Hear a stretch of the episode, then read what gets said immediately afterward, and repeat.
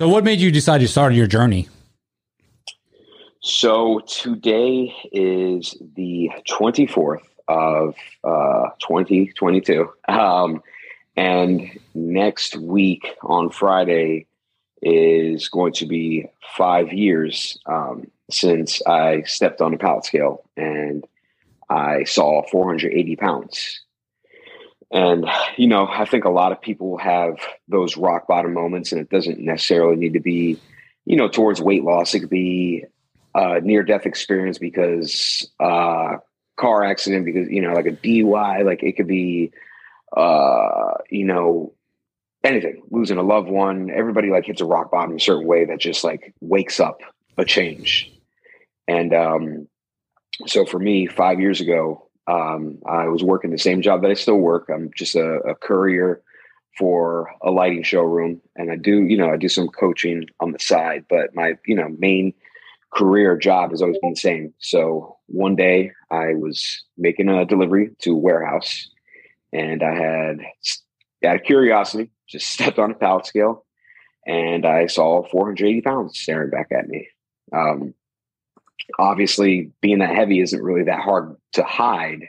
Yeah. But I was kind of just like ignoring the fact. So, you know, every year growing up, the weight was always a problem. And then obviously as it got heavier, the doctor scale only went to 350 pounds. So it was kind of just a jokingly, you know, guessing game. It was, probably 365. Like I'm probably 380, like who knows, really? Yeah. Like it never got to the point, which is kind of scary, but like God willing, like I've never had a broken bone. I've never had, you know, gone under surgery, had anesthesia. I've never had like any major health scares, complications, never had any regular medications. So I never got to the point where it was, you know, like, oh, we need to get you to a specialist, like a special doctor that literally has, you know, because you watch like my 600 pound life, and they have doctors that specialize in those people. And like, they have those scales. It just never got to that point. Like, obviously it was always a concern. And like, even early on, like middle school, high school, I remember, and it's not like I, you know, punch in the face to the doctor, like, look what I did. But I remember I was 16 and my doctor said, he told my mom's like, if your son doesn't get his shit together, he's not going to live to see 17. And I literally didn't wake up. Like I didn't have that rock bottom, that 480 moment until I was 24. So obviously I didn't make any changes. I just kept eating. And, you know, being almost 30 now, like I've kept the weight off. I've come to a better understanding with food, and I'm looking back at things in my past and seeing like, why, you know, everybody goes to something for some reason. Everybody operates some way for some reason. Everybody has like a comfort. So it's just like, what was I hiding that made me seek comfort in food?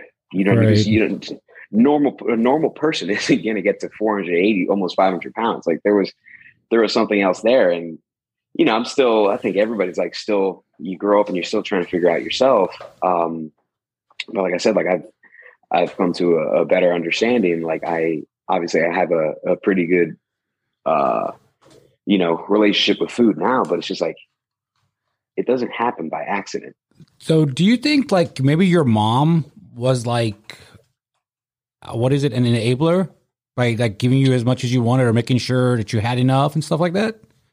Yeah. I mean, to an extent, I feel like it could be brought up in multiple different cultures, like especially right. Italian. I'm Cuban American. I have 100% very Indian. I have a very Hispanic name, but and I'm from South Florida, but I barely speak any Spanish. But definitely I think with like anything, just your plate's full. Oh, let me give you some more, or make sure you clean your plate if you want dessert, just all that stuff. Yeah. And go ahead. Yeah, no, I was going to say like to call it enabling, like I look at it now and like from an outside perspective, people would be like, I remember I had one YouTube, video that went up, and like YouTube's brutal with comments. So like people are like, oh, it's all the mom's fault, whatever. Because my mom was like featured on her video. I'm like, I was like, why are you coming after my mom? It's like, but I look at it. It's still pretty damn stubborn, but like I was a stubborn ass kid. Like if I had a bad day, it wasn't even a bad day, but like I got picked up from school and I wanted McDonald's, or if I wanted Arby's or Wendy's and I didn't get it, I was throwing a fit. So, you know what I mean? My mom, my parents did the best they could, but like they're both full-time. You know, my dad owned a business. My mom works in a hospital, so they're both full-time. And most of the times it was after school. It was fast food. That was me and my brother wanting it, begging for it. And then a lot of hamburger helper. But what were you going to say before that? I don't want to get too far into it. No, I don't even remember what I was going to say. Just keep on going. You're good, brother. Just keep on going. Yeah. So, I mean, definitely those were decisions, even though you could look at it from a multiple different perspectives. Like, I don't know if you guys have kids, but you want your kids to be happy. You know what I mean? Right. Like, to an extent. So it's hard to always say no, but also have a stern, like, no, you don't need it. But I was a stubborn ass kid, like I said. So I don't blame her at all. You know, those were decisions that I made, and they compiled into early adulthood when I moved out and I had my own place. Like, I was still making decisions. I kept bringing those groceries into my house. I worked at a grocery store and I was eat my way to death. You know, I was getting my way all the way up to the 400, 500 pounds. So did any of your friends ever say, hey man, you know, we're looking out for you, not being like a dick to you about it, but like, hey man, you know, can we help you with this? Can we help you lose weight or something? I mean, definitely. And, you know, everybody definitely has good intentions. You know, there was a lot of, there's a lot of family, there's a lot of friends, but I think I just had that identity, from a young age, that not so much like, okay, this is me, this is where I'm at, but it's just like, I was the funny fat kid, you know what I mean? And I really wasn't bullied because I would have the joke ready and loaded before you could make a joke about me. I mean, literally, I could tell you in high school, like freshman, all the way up to senior year, like, well, not till senior year, because then I actually got a real job. But I was selling sandwiches. You know what I mean? Like, I would wake up, make peanut butter jelly, peanut butter fluff, peanut butter Nutella sandwiches, and I would sling those. So it was kind of my identity. Like, oh, but it was funny because, like, I was a smart businessman. Like, I wasn't per se getting high on my own supply, but I was like, you know what I mean? It's like, that's the fat kid, you know what I mean? The Porro, everybody knew it was Porro. Like, so I just sling sandwiches. And, I mean, there was definitely people with good intentions, and they would say, hey man, maybe you shouldn't have that. But, you know, there was definitely, oh, you want to go to the gym? And it just never really stuck until I was an adult. And I, like my parents, they always, you know, had the gym membership was always an option for me. At one point in high school, they were even paying a personal trainer, but unfortunately, like I said, it just didn't stick until I hit that rock bottom. And so it was like, okay, well, this is my life. If I'm going to get a gym membership, I need to actually show up because I'm paying for it. Yeah. So there's definitely concerns. And now I look at it from that same perspective is whenever, you know, my brother has lost nearly 100 pounds. He doesn't like do heavy weightlifting and bodybuilding type training like me. He just watches what he eats and he runs. So he might be a serial killer. He runs for fun. Yeah. Fuck that. I used to do that a long time ago. And then my mom, she just, again, she doesn't like calorie count. She just eats smart and she rides her bike, every morning before work. And then, you know, my dad, he doesn't. He's still like my mom lost like 60 pounds. Wow. That's awesome, man. Yeah. Yeah. So the Porro family were losers. But my dad had his little stretch. Like he was, I mean, he's heavy now. He's, I don't know, 350, 375-ish. But he had his little golden era, which that's why I kind of hope that's not like a phase for me. And I don't think it is. Or a matter of fact, I know it's not. But he lost a lot of weight back when I was young. And then maybe the comfort of raising kids, working so much, kind of bounce back. But like, I see that same aspect where I don't say anything. I don't judge. You just got to kind of be be there. You literally just got to monkey see, monkey do.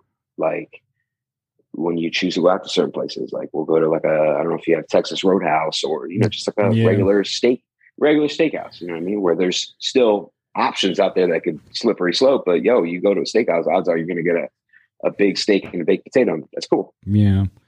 So do you, what kind of diet did you, when you weighed 480, when you were on that pallet scale, mm-hmm. What was going through your head when you saw that number? Honestly,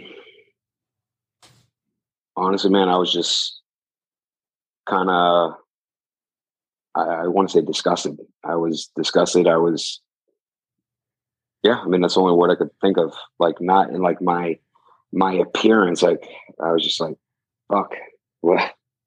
How did I get this far? Like, how have I not cared? Where do I go? So I kind of just went home, kind of shut out the whole damn world. Like I finished work, it was just another day, and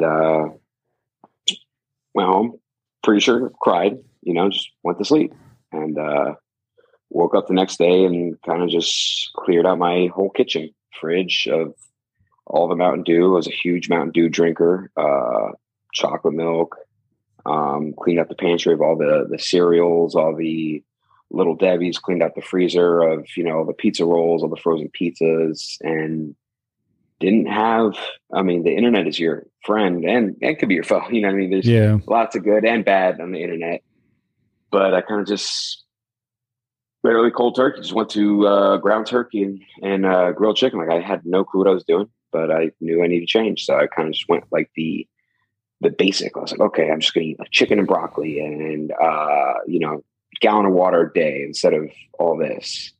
So I didn't know about like my fitness pal. I didn't know what calories were besides a number on the side of a box. Right. So I was just like, okay. So I could literally tell you my diet from the beginning. And I hate whenever I get like messages like, oh, can you write me a meal plan? Oh, what did you eat? It's like, well, you know what I mean? There's so much time. There's not enough time in the day for me to reach out and like literally give you each individual exactly what's going to work for them, because I don't know. There's a lot more to it. But for me, again, zero clue what I was doing, but I was doing like a little Premier protein shake and 2 light and thick Greek yogurts. And then I would do like 3 chicken and broccoli or ground turkey and broccoli meals throughout the day. And that was it. And then, you know, just you slowly start progressing and you figure out, okay, carbs aren't bad. So I slowly started implementing some rice into my diet. Because, like I said, I'm Cuban American, so I didn't like demonize it, but I was a little afraid in the beginning. And then you just see a progress and you just keep getting a little bit better, and you start eating a little more once you see the weight's falling off. And then I just went from, again, like 480. It was just walking my neighborhood, and the one daily task that I absolutely needed to get done before bed was 20 flights of stairs. And I lived in an apartment complex, so you can imagine being the guy downstairs. I was 480 going up and down 20 times, but it was just something that I had to do. And then we progressed to the neighborhood gym, then eventually got a little comfortable, a little financially stable, went to Planet Fitness, then I transitioned into a local CrossFit had reached out to me and they wanted me to go in there and take my training to the next level, and then progressed to, you know, bodybuilding and just a bunch of opportunities that have come along the way. And, you know, just it's a lifestyle now. Now I'm consuming almost 3,500 calories and training a little bit different. And, you know, I've reached that goal weight. Everybody sets like a goal weight, like a number. And I reached that pretty quick. Like and a lot of people ask you, oh, how did you lose it? How fast did you lose it? It doesn't matter. It's obsolete. Like I lost a lot really quick, but the important part is I'm 5 years in, and the biggest regain I've ever had was COVID hit. And I was just in a new relationship. So I got up to like 230 just because new love, no gym, no gym and a lot of takeout food, you know? Yeah. But yeah, I lost 265 in 15 months. Jeez. Just just diet and training. Did you have people come up to you and say, "Oh, you don't do this is not safe the way you're doing it," or anything like that? Like try to like stall your progress that you were doing for yourself so well? Not really. I mean, because I was kind of, I got to tell you, like I was super like introverted, and you know, my platform on Instagram, it has always been like I just found a new feature on there. You can see how old your account is, and I started my Instagram in 2012, and Porro 92 is just, it's not like a weight loss name. It's not like losing Porro or downsizing or whatever. It can be like, there's all these names for it, you know, that people have. It's just always been like a personal account. And I was like, okay, I'm just going to start logging for myself. I didn't even think about like I was going to go anywhere or inspire anybody. I was like, I just need to hold myself accountable.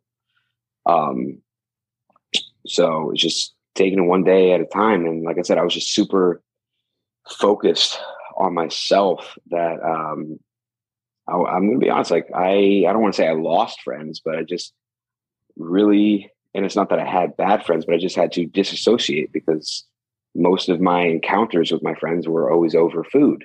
Yeah.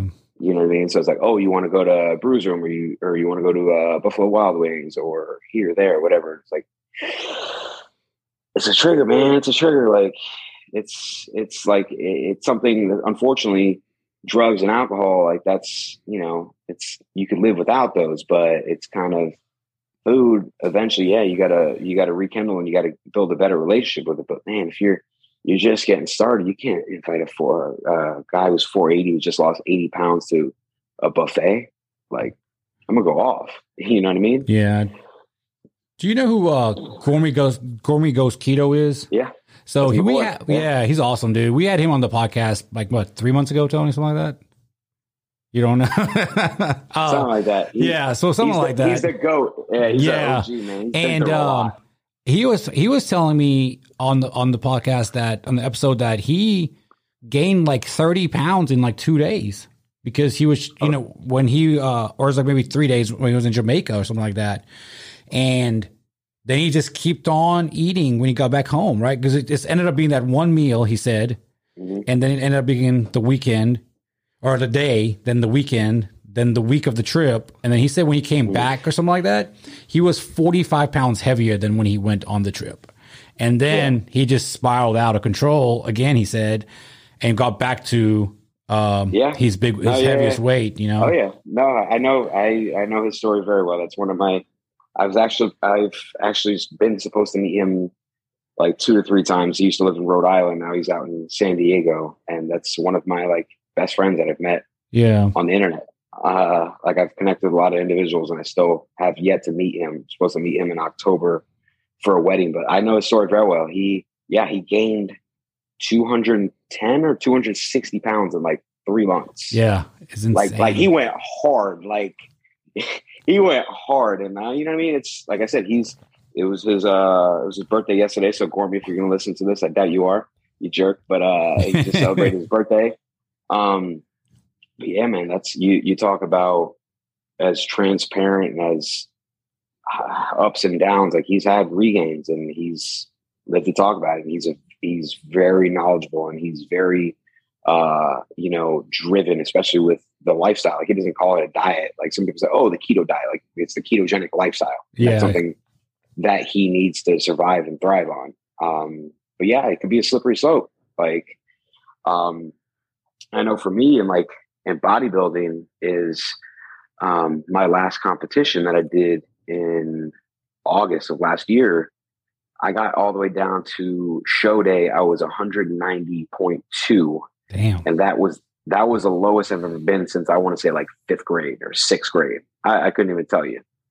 And then, it's not sustainable. Like, I don't know if you guys know that much about bodybuilding, but like you get into the last week and it's peak week and you're completely depleting carbs. It comes down to show day.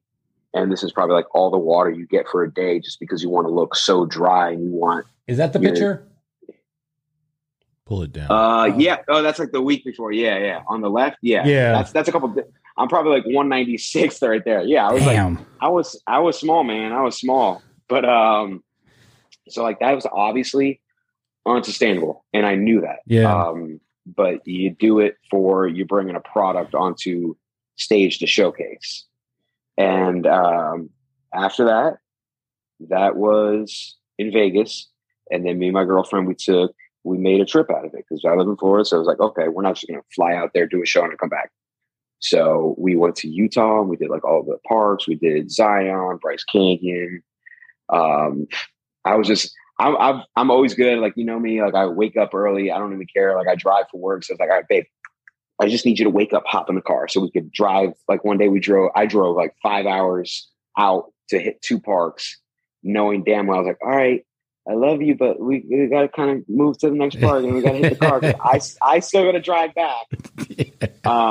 But you know, we made the best of it. It was like after the show, of course, I lost all this weight.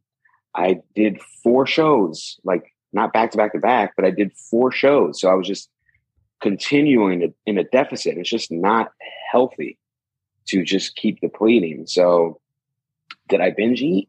I don't want to say so. I definitely ate like an asshole. I say that a lot. Yeah. But like, post show, smash the whole jar of peanut butter. I don't know if you guys are familiar with Giordano's pizza. Is that in Chicago? Like yeah. So it's a deep dish pizza. Yeah. So I literally in Vegas after the show, I was like, let me get a large, just cheese and throw some meatballs on here. He's like, that serves 6 to 8. I'm like, I was like, bro. Don't let me pull out a picture. Yeah. Whatever. And I had it on like on the time lapse, so I could just record the whole thing. And I smashed it, and I swear to you guys, like I thought my girlfriend was gonna break up with me because I was immobile. Like I had a brick sitting in me. I was like, I had to be like upright. I couldn't sit. I couldn't lay down. Like, oh my god, and you can't throw it up. But like. It was just like after those 2 last nights in Vegas, eating like all the food, it was cool. Like we just made peanut butter and jelly sandwiches, which is not on a regular like bodybuilding diet. We just had like regular breakfasts. She would make regular dinners at an Airbnb. There was no logging. There was no tracking because shows are over. I need balance. I'm on vacation. It's not forever. Like you need to find balance with it. Like I said, you can cut. I mean, it's hard, but if you're a drug or alcohol, you're addicted to those, you can cut them. You can live without them. It's hard. But food, you have to build a better relationship with. End of the day. If you know it's a trigger, you can't have it around. I mean, you could try your best to work on it. You know what I mean? I have a little ambassadorship with a peanut butter company because I know that's one of my triggers. So I was like, I'm going to do this for me. Like, I'm going to promote this. And I know damn well, like I don't get that many clicks on it because my audience is the people battling obesity. So peanut butter is a slippery soap for a lot of people. But I was like, I need to promote this because I need to get this in my house so I can better my control with it. And there's been some days where I have like a rough day at work and I just get a spoon and it's gone. But I just know I need to be able to have these things in my house. Have you ever had that peanut butter powder that they sell at like at Sam's Club and Costco's and stuff? It's like PB2 or something like that. PB2. Yeah. I mean, honestly, like I said, if it comes down to like an addiction problem, like I have, it's kind of just something you got to stay away from because you're just losing all the importance of like the nutrients from like peanut butter. If you just want the taste, that's fine. Like if you're just like, I just want like a peanut butter taste and you just mix it into your protein shake, that's fine. But it's from a nutrient standpoint, it's a lot less calories because it's really, I don't know if it's really, I have never looked at the ingredients, but I'm sure it's just like flavoring. It has nothing to do with the actual peanut. Probably not too sure. Yeah. I mean, I used to use it, trust me. And then, I was like, okay, well, what am I really using it for? Like, I need to better my relationship with peanut butter. Yeah. Earlier you were saying something about, excuse me, we're talking about labels on food and stuff like that. Mm-hmm. When are they going to come out with like a standard? I mean, I've asked this question before, like a standard label for like a bag of chips, standard label for cheese, standard label that we have to use on all products we consume. Because some of these labels are so fucking deceiving. It's crazy. Dude. I'm like, so how the fuck am I supposed to know what one... I have to find the picture. I'll send it to you when I find it. Yeah, dude, it was like such a random fucking thing on the back. I was like, the fuck? I just put it back because I was like, fuck this. It's hard because especially one that I've noticed is I'm not like particularly a sweet eater. Like I just like food. Like the running joke with me is like one of the shows I did, I was wearing shorts that had Oreo print on them. That's always like everybody, you know, I'm the Oreo guy, like, or like sweets, calzones. Like, I just love food. But the other day I went and I picked up, I'm sure it's a national wide company. You know what Crumble cookies is? Yeah. Yeah. So I went to go pick those up for my buddy. And, on the website, when you're ordering it, like you select the cookies and it says 110 calories. Me knowing my shit, I'm like, there's no fucking way. So you click, and I don't know why they would even do that. Like, who's going to order a Crumble cookie and cut it into fourths? So that's God. 110 calories for a fourth. Like, who's going to do that? So it's just, I mean, they are hiding it, but it's there if you dig deep enough. But the average person is going to look at it like, shit, you got somebody who lost 100, you know, who's 500 pounds, lost 100 pounds. They want a little treat. They're like, wow, it's only 110 calories. Like, fuck, no, it wasn't. Yeah, but it's just one of those things. I really think there needs to be like a nationwide, like, you know, like I said, a standard on all this stuff, man, because people, you know, I still do it too. Like when I'm buying things like Kroger and stuff like that, so a grocery store here in Memphis, yeah. Like I'll look at some of the stuff. I'm like, no, that's a serving is half of this little ass thing. Fuck that. You know, I'll just find something better, you know, like, yeah. I don't know, like. Well, that's what they say you're supposed to eat on the outside of the aisles, not on the inside. Yeah, that's one tip I always tell people is like shop on the outside because like all the inside stuff is preservatives. Yeah. You know what I mean? Everything on the outside is gonna expire sooner, but that's because it's should. Like, yeah, that's the real food. That's what they say. Real food. Whole foods, not like the store Whole Foods, but like, you know, fruits, vegetables, you know, meat, dairy, that kind of stuff. Yeah. By the way, I wore this shirt. I wore this shirt intentionally because I know you guys are Memphis, but this was the Redcon Gym Nashville shirt. I was like, oh, let me throw that on the Tennessee guys. How'd you get sponsored by them? I saw that you were a sponsored athlete of theirs. Yeah. So they're local. They're based out of Boca Raton. I'm in South Florida. I live like 30 or not even like 10, 15 minutes from my line from Boca. And I just, like I said, I was so naive, man. Like I had no clue. I just thought all these bodybuilders were, you know, just drinking protein shakes. But yeah. I had no clue what like supplements or any of that stuff was. And then my uncle invited me. There was like a gym event because one of the athletes had passed, and so I went there and he introduced me to the owner, and my uncle was like gassing me up. He's like, oh, it's my nephew who lost all this weight. Oh, cool. Whatever. You ain't shit. You know what I mean? No, but he's like, okay, you know, oh, you should try some of our products. And I was like, okay. So, you know, I just started with like pre-workout protein, and they have an ambassador program, which obviously you get a code and a link, and then you promote it, you use the code, and you work your way up.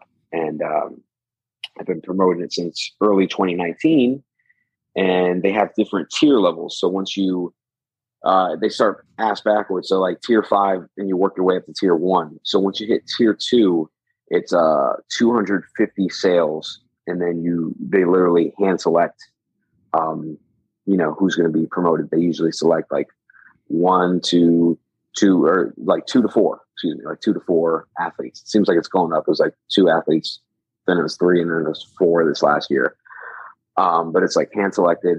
Obviously having a story helps, having a personality definitely helps. Huge.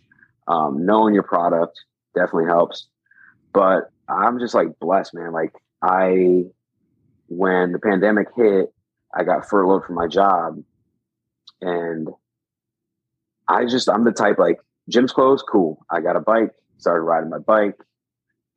Started doing like home workouts in my driveway.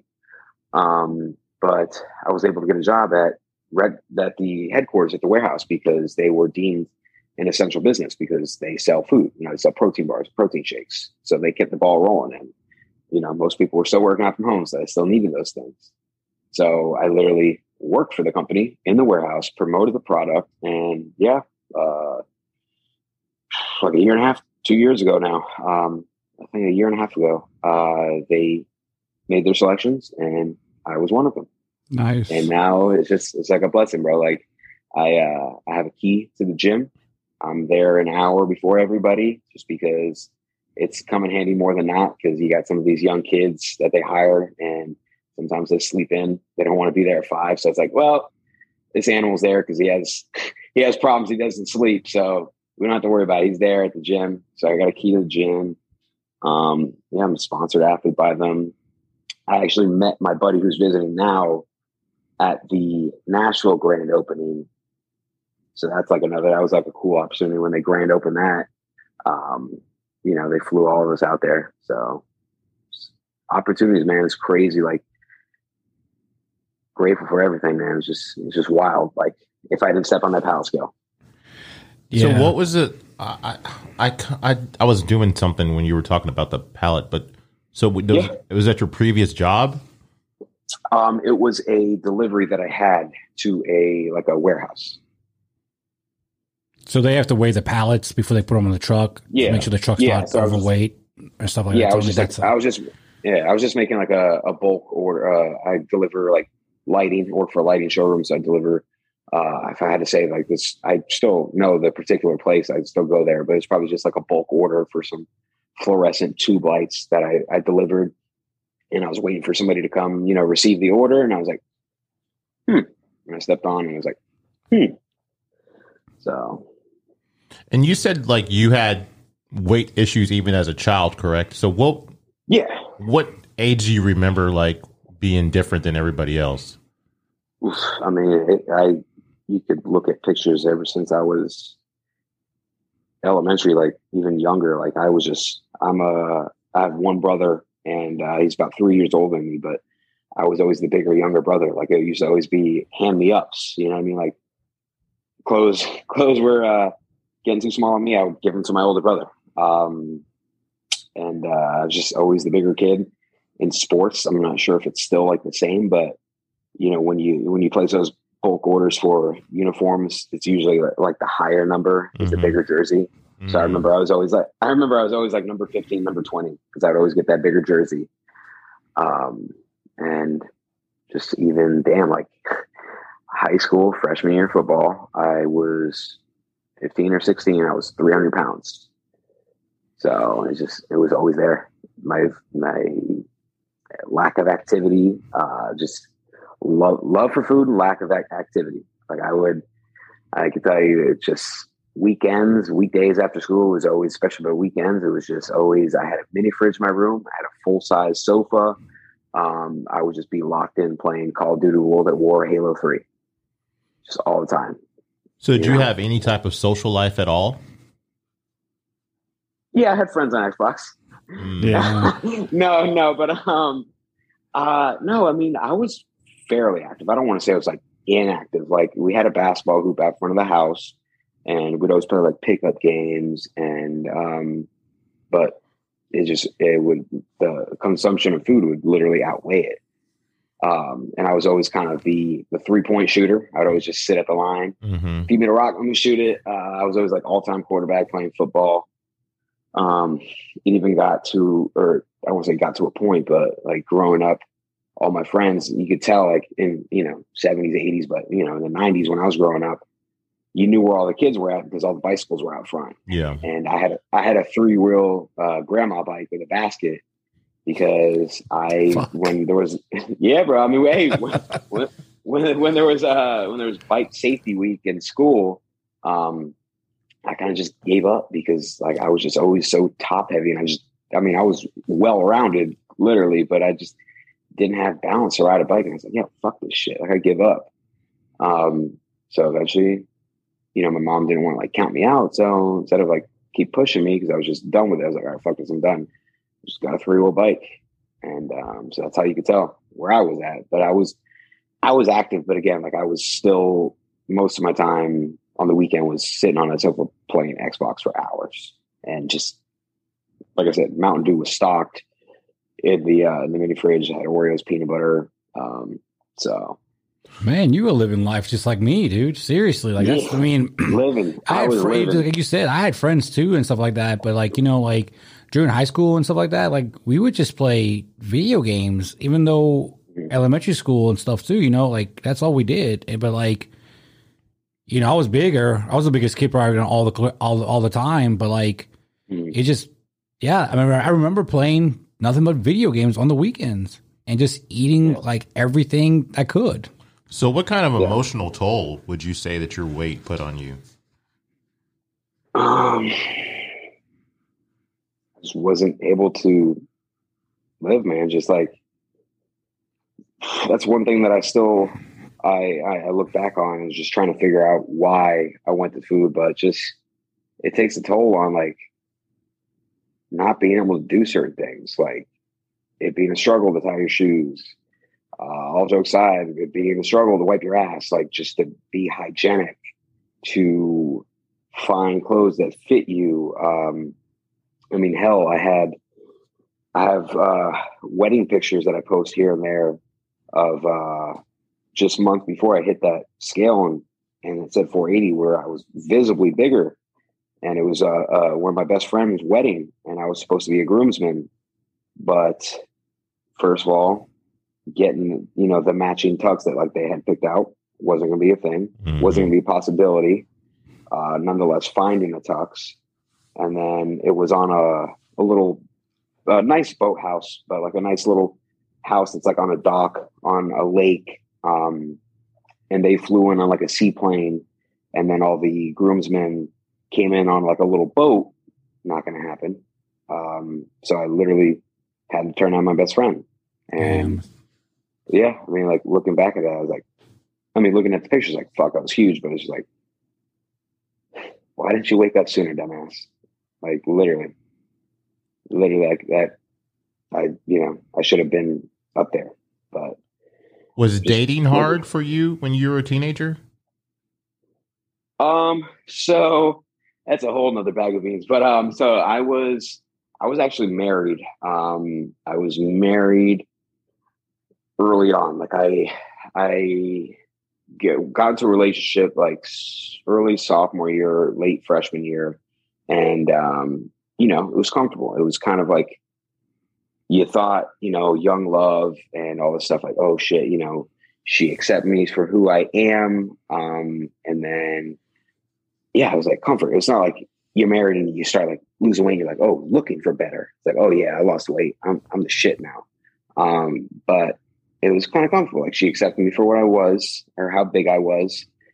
Maybe she was enabling the food choices for me, but looking back, I had, my list isn't that long. Like I dated a girl for 6 months, freshman year, and then moved on to this one. And then she became a high school sweetheart, got married. And then without going into detail, you know, she was double dipping after the weight loss had done. And it was just like rough, but it was kind of like I'm a very hard individual to like piss off. Like you could, or anything, like unless you're like physically harming my family or doing something, just clean my hands. Like we were married, but we didn't have any property. We didn't have any kids. So I found and saw what I needed to see. And I was kind of like, okay, it's like, listen, no need to explain yourself. No need to like fight back. I was like, just please, you know, just pack up and go to that sky. So she was doing this when you were losing weight or before you lost weight? Wow. I had already. And then like, I found out once I had lost it. So, you know, it was happening while, you know, during the journey. And like, I'd always see like little signs from this guy, like popping up, like weird comments on like her posts on like social media, like text messages. And it was actually coincidentally, I didn't find out till after the fact, but there was like one point while I was early on in my journey that I had went to Planet Fitness, and I came out and I had a flat tire. And I come to find out, like, years later, once I found out everything, I found out that it was him. It's like, damn, cool. I was like, cool, dog. But again, like, I'm hard to frazzle. Like, I wish you well. That's it. So then, you know, yeah, dating after that, it was kind of, I stepped into, this is a few years back now. I stepped right into another relationship, and it's fucking, I wouldn't say it's hard, because you want somebody, you want that ride or die. Mm-hmm. You know, everybody wants that ride or die. So like, that shit already ended. And then you kind of look at it now, like, I have zero ego, but it's like, I look good now, like, I lost weight now, but I kind of wish I had somebody who had me when I was at my bottom, because what if this new person that I'm dating is all they see now? Like, would they have still, you know what I mean? Would they have still been there wiping my ass when I couldn't wipe my ass and doing all that stuff? But man, I was just gonna tell you, like, the girl I'm with now, we're coming up on 2 years, and she is fucking real. Like, she calls me out of my shit. She's one who really has me digging deep into why I why I got to that place. She even, like, challenges me as far as, you know, like, how important necessary, like, my training and my gym is, because, you know, it's a lifestyle, but like, I'm not trying to be Jay Cutler. I'm not trying to be one of these big, like, Nick Walker or any of these big bodybuilders. Like, nah, man, I'm just a regular dude who lost a shit ton of weight. Like, end of the day, I'm finding balance with food. So she just challenges me on that. Like, just be real. Like, why do you do certain things? And again, like, going on to the relationship and the marriage thing, like, I'm not against it, but I don't have an importance on it. Like, I just want a real one. I want a ride or die. I want somebody who's metaphorically going to be there thick and thin, even though I don't plan on being thick and thin. So basically, like they say, you're looking for, like, a best friend. Yeah. Yeah. And she's that. And like I said, she challenges the fucking, she keeps it fucking real, man. She keeps it real. And so I think, yeah, that'd be the hardest part, would be, not that it was, like, hard for me, but for an individual who maybe was single, who, you know, was heavier and lost all this weight, you go into it with a hot ego, like, yeah, I'm looking good, I'm the shit now. But for me, it was quite the opposite. Like, okay, I lost weight, but I kind of wish I was still fat, because I want to find a real one. You know what I mean? I want to. Oh, go ahead. I'm sorry. But, no, I was going to say, like, you know, I just want a girl who sees past or sees through the facade, like, so. Yeah, I saw this one guy say, it's not, you should have an ego, but you need to learn how to control it, or work. Yeah. You know, like, have something that justifies your ego. Like, just having an ego to have an ego is ridiculous, but have an ego for something you actually work for. And, like, you put in the work to get to where you're at today. So you should have some type of, like, bravado or confidence, or, you know, be proud of your accomplishment. Yeah. Like, for me, I just don't want to be, like I said, I will probably always have a regular job, weight loss, or, you know what I mean? Just like gym, finding health and all that is just like a passion for me. Mm-hmm. So I do like, I do coaching on the side, but I don't like openly promote it, because like I have my phone. I don't even have a computer. Like I don't have these systems. Like I'm old school notepad, personal calls, checking in with them. But yeah, like, again, it's cool. Like you said, it's cool to have an ego. It's cool to know who the fuck you are and that you could do shit, but just for what? Like, I don't throw shade. And I stayed my own shit. Like a lot of times, it's funny. Like I was listening to your, which one did I shared the other day that you guys had? Andrew Coates. Yeah, Coates. He's a fucking. I was listening to that scene. He was going to give like weight loss tips and all. Like he was just talking about like social media and like building your brand, like cloud chasing. Like that's my fucking guy. Yeah, he's cool as shit, man. Which he actually, I messaged him after because one of the things that he was talking about, I'm sure he was like not throwing my name or not throwing me in because I'm sure it happens to all the time. But I copied and pasted one of his little quotes because I thought, you know, a lot of them are pretty generic, but he like literally wrote that out. Those were his words, and I like reposted his mind. And somebody called me out, but I like was like, oh shit! I was like, yo, I was like, I'm gonna fucking delete it, whatever. And I even like reposted a story saying, I screenshotted his, and then mine is like, I did it. I took word for word. You know, it's wrong. I fucked up. It just hit me like it was my, like, I was thinking the same thing. Like, yo, that's fucking real. But yeah, like as far as like the humble and all that shit, it's like, bro, like there's so many things I see on like social media. I'm like, you're still fucking, you're still Alex Smith. You know what I mean? Who is a mechanic at this shop over here. Like you ain't shit. Like right. It's cool to know who the fuck you are. Like on my bio, it says Redcon sponsored athlete. It says like I think it's like powered by Oreos. Yeah. Boom, boom, boom. But like, dude, when I just got my own place, like my trophies and all my awards, my bodybuilding competitions, those are at my mom's. Like they don't need to be here. Like the people who knew I did it. Like I don't need to have all like accolades. Like I know what the fuck I'm capable of. Like when I go into a gym, like my coach is he writes out my programming, and it's funny. He like I said, I get to the gym a little bit earlier, and whenever he gives me a program and he comes in, I don't say shit. He's just like, "Did you get it done?" I'm like it's like a 400. I think like my top one was like 425 for 8. He's like, "Well," I was like, "Done." Like, you don't have to, like, I don't know. I just see so many things. And it's like, it's cool to have an ego and not, like I said, know who the fuck you are, but it's for what? Like, you're not The Rock. You know what I mean? Like, yeah. Like calm the fuck down.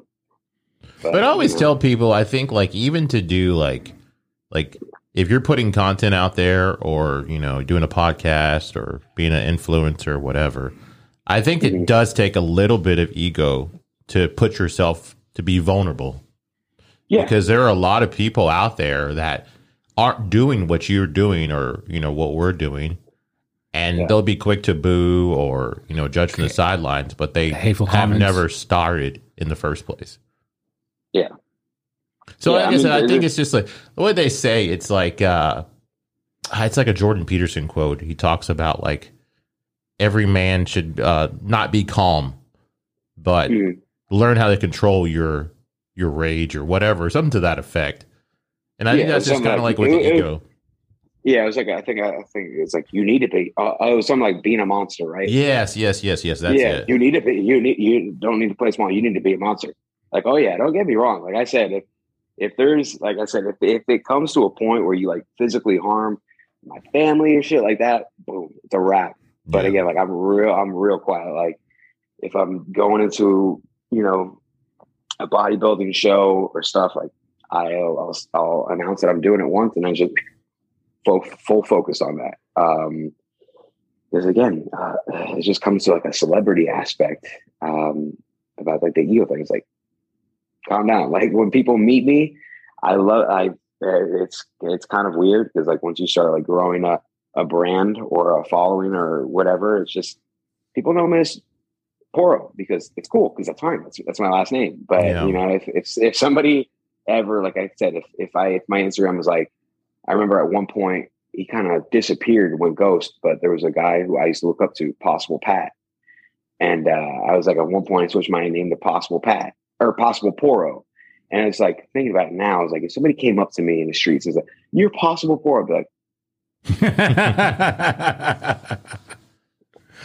Yeah. So it's like I'm Alex Porro, or, you know, like I said, it's growing up in high school, I played football, so it was like Porro. You know what I mean? You go by your last name, hey Smith or Gonzalez, come here, whatever. So it's cool. So I don't know, man. It's just it goes both ways. Like you said, like you need to be able to control it. You need to be a fucking monster. Don't play it small. Yeah, I think it's I guess is how you define what ego is.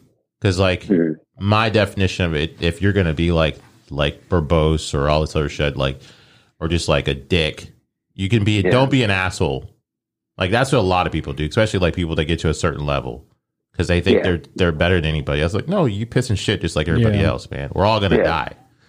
I mean, you look at like, for example, like Jake Paul, you look at McGregor, and then you look at like Mayweather. Mm-hmm. You know, Mayweather talks that talk, even though some of his ones have been questionable. But he backs it up. Mm-hmm. Jake Paul is doing pretty good, has done pretty well for himself so far. McGregor, guy shit rocked a couple times, but he's cool. He backs it off. You know what I mean? He talks the shit, and if he gets fucked up, back to the lab. You know what I mean? He doesn't bitch and be like, oh, well, I should have had him. It was bullshit. It's like, okay, I'm going to talk shit. I'm going to live that fucking hype up, and, you know, because I'm a bad motherfucker, and if I get my shit rocked, cool. It is what it is. I'm back to the lab, back to training. Did y'all see that Michael Bisping has sent something out to one of the Paul brothers? You talking about Jake? Oh, it's Jake. Yeah, he was like, because he kept on. He said something about, you know, he wants to fight somebody else now, and then Michael Bisping was like, "Well, you haven't fought anybody really, man. You fought a Tyron Woodley in his 40s. You fought a guy that didn't fight for like 5 years or something. He's never fought a boxer, you're right? Or somebody in his prime." Or the prime, right? And he was like, "I'll fight an actual contender, yeah. Right?" Yeah. He's like, "I'll fight you." You just named the. He has one eye, man. That's what I'm saying. But he said, "He's." Not, I mean, that's a huge disadvantage when you're boxing, right? But he threw the challenge out there, though. But I mean, you don't think he could win? It's kind of like Thor versus Eddie Hall. If we all knew Thor, he has like 6 or 7 inches on him, dude. Like, how is that even fair? It was the wingspan. Yeah, it was so comical watching that, because I was like, dude, I didn't realize how short Eddie Hall was, like, you know, compared to Thor. And another thing is, Michael Bisping's not a boxer. He's an MMA guy. Yeah. Like, stop fighting MMA guys. Fight actual boxers. Like, fight Tommy Fury. Mm. You know? Fight somebody like that, or fight Deontay Ward. I mean, shit, you saw... Weiler? You saw Mike Tyson was in the news the other day. Fight Mike Tyson. Talk shit. Andre Ward. That's what I think about Andre Ward. Dude, do you see the video of Tyson beating the guy up on the plane? Yeah, that's what he's talking about. But when he landed, he was partying with Rick Flair and Rick Ross at. Rick Ross was in Miami. Yeah, Club 11 over there in Miami. He was smoking with him on stage and stuff, and they're like. When a regular person gets in a fight, they go to jail on a plane. I mean, it's not his first rodeo. I mean, he's beat up people in malls and shit like that. Like when Mike Tyson gets in a fight on a plane, he goes parties with celebrities, you know, because he's a celebrity. Yeah. Like, yeah, he's a caged animal, man. I mean, I didn't watch the full video, but like, dude, like. At least it was like close quarters, so there was no room to swing. It was like jabs and ways up. Yeah, it's just like, you know, now what's going to happen? Like they're saying, like, you know, Tyson probably have to pay the guy off to get away so he doesn't press charges or whatever. But like, the dude just looks like a bitch, because not only did he talk shit to Tyson, Tyson got the fuck up and backed his quote up and said, and knocked the guy out, like, you know, beat the shit out of the guy. Yeah. Because isn't it Tyson that said social media has trained a generation of people to talk shit without any repercussions or something like that? Yeah. I know he has a quote about everybody has a plan until they get punched in the face. Oh, okay. Yeah. But I don't know about the social media. I always think about that. Yeah. Like, you'll see a thing, like, Tom Hardy said this, blah, blah, blah said this. Like, who actually they really say that? No. It just looks better on a graphic. Yeah. Man, oh, man. So what's next for your page? Because it's blowing up. Yeah, I mean, it's funny. Like I've actually just been like cool, and I just like really just doing my daily stories. Not that I ever like planned, you know, like posts, but obviously like in the weight loss thing, you have, you know, Motivation Monday. Like there's just certain days like Motivation Monday, Transformation Tuesday, Weight Loss for Wisdom Wednesday, Throwback Thursday. Like there's just like certain formats, and I kind of just like laid low with it. I just like do stories. And this goes to like people who are like trying to, I get asked sometimes like, oh, how do you grow followers? Like, you're asking the wrong dude. Like I just post the same shit all the time, and have been posting the same shit for years. And like, I know, with like reels, I kind of just like put out good, strong messages instead of, you know, like trending songs, with just the transformation. Cause like I said, like 5 years in, I'm kind of at the point where that's him. So I just showed Lanier, my bad, man. Your how-to transformation, you know, your like little tutorial. Yeah. I just showed him this picture, and he goes, "That's him." I'm like, "Yeah." Jesus Christ, man! Congratulations. I got the skin that I wear with. Let me see that picture again. God bless. Oh. He's got 9 pictures on there. If I think that's the right post he made. It's 9. Yeah, it's the slides. And like, dude, you don't even look like the same fucking person, man. Usually, like your face stays the same looking, kind of, you know. But like, yours You look completely different people. You got the little goatee going, you know. Like, I switched the hair. Yeah, I actually like the post. I didn't even realize it was you when I liked the post because I run the link up page. Yeah. Oh my fucking god, man. Yeah, that was big, dude. That's big, impressive, man. 290 pounds, right? Total. Yeah. So like at competition, like that last competition when I lost, when I got down to 190, you know what I mean? That was technically 290. And like, I was talking to my coach at the time. I was like, what if I could say, you know, I lost 300 pounds, but it was kind of like, I don't want to, like I said, like I was pretty wrecked from that. And I was like, I don't want to do that just for the sake of a title. Like, oh, I lost 300 pounds. Like, nah, fuck that. I'm good. But, you know, I'm at the point now, like I said, coming up on 5 years, like the page is there, the posts are there, the message is there. But realistically in like life, like I don't always want to be known as the guy who lost all this weight. You know what I mean? Like I had to do that for myself to lose weight. Right. I had to save my life, to be able to do certain things, to live better, happier, healthier, and all that. So it's just come to the point where it's like, you know, I want to just start like the next show that I do, next bodybuilding show that I do, because it's like a blessing and opportunity from Redcon. Is like whenever I compete, it's paid for. Like they reimburse me. So that's why I did Vegas. Like that's, you know, I mean, I live in Florida. That's why I picked a show in Vegas.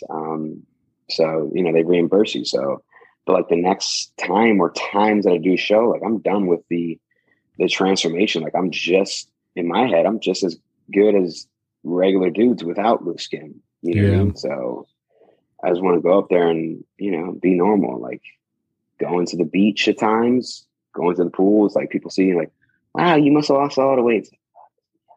Here comes that conversation again. Well, I saw that I saw a while back you had posted a story about some guy that was like trolling you. Oh yeah. And I'm like, you saw my responses. Like I'm just very, he was like, oh, you're, yeah. Cause it was like, I had the angle. I was like sitting in my car. I know you guys aren't recording this video, but it was like right here.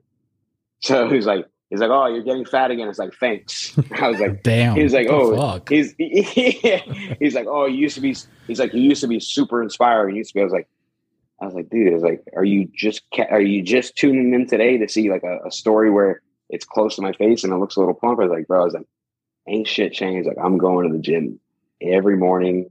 Yeah. I put on a little weight. Cause I mean, still like my goal weight was 225. I'm like 219 right now. A lot different. Like 225 initially then was kind of skinny fat. You know what I mean? Yeah. I put on a shit ton of muscle since then. So I'm like below my goal weight, but I'm fat. I was like, okay. I was like, yeah. I was like, I'm eating fucking 3,500 calories. I'm strong, you know, I'm feeling strong as shit.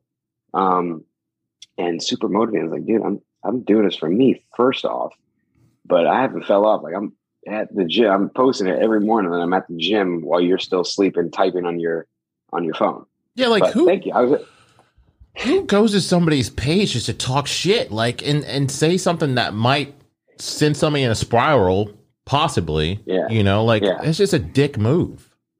And I didn't even want to like feed. Usually I don't. And like, I really didn't feed into him. Like I posted exactly what I said. And I was very polite. I was like, okay, you know, I was like, I apologize, blah, blah, blah. And I said, I'm still doing this, still doing that, but I apologize if you feel that way, yada, yada. And I, from then and said, I don't block people, but fuck it. But I literally hid my stories from him and then shared it, but hid his name because I don't need people going and attacking him. Yeah. But I just wanted to show the masses like, yo, you deal with this shit sometimes, you know what I mean? But again, like show, like kill them with kindness. Like, yeah, you were very polite. Thank you. It. Yeah. Thank you. Maybe the guy that did it was just trying to get a reaction out of you. Cause that's what he gets off on or something like, oh, I'm fixing to go argue with this guy. Yeah. You know what I mean? Yeah. And you're like, fuck you, dude. I'm not going to do any of that. I'm just going to thanks, man. Yeah. You know? Even if you came from a place of love, there's a better way of saying it than the way that guy approached it. And then like I ended it with like I just sent I was in my bathroom and I was like at the beginning of the week, so I was kind of cut down a little bit, but I just sent him a picture of like me in the mirror with the thumbs up and like the abs were showing a little bit. I was like, good morning. I was like, have a good night. I don't remember, it was night or morning. It's like still fat. Yeah, it's just so fucking ridiculous how some people are. And I guess it's kind of like they talk about how like the whole Chris Rock, Will Smith thing, like people, I don't agree with what Will Smith did, but they're talking about how like social media has kind of taught people that they can get away with just saying what they want to because you're not a real person. You're just an avatar to them pretty much. Yeah. And it's like you said, it could be triggered because like I said, there are plenty of people and I don't throw names and I definitely don't like, I fucking feel bad for them. But like, again, I've had the blessing that I've never had a huge regain, but man, there's people like shit happens. Like I'm blessed that I still have my parents. I still have, well, my dad's dad died when he was young, but I still have my grandparents.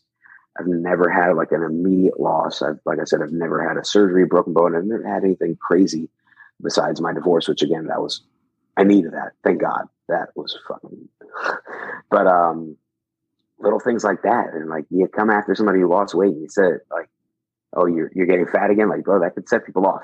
Yeah. Like that could set people off to the grocery store.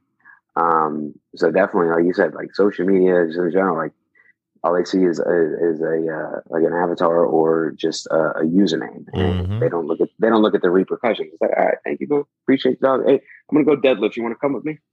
Yeah, I wonder how these people would feel like if somebody docs them or, you know, somebody came to their job and like shit on them for what they're doing.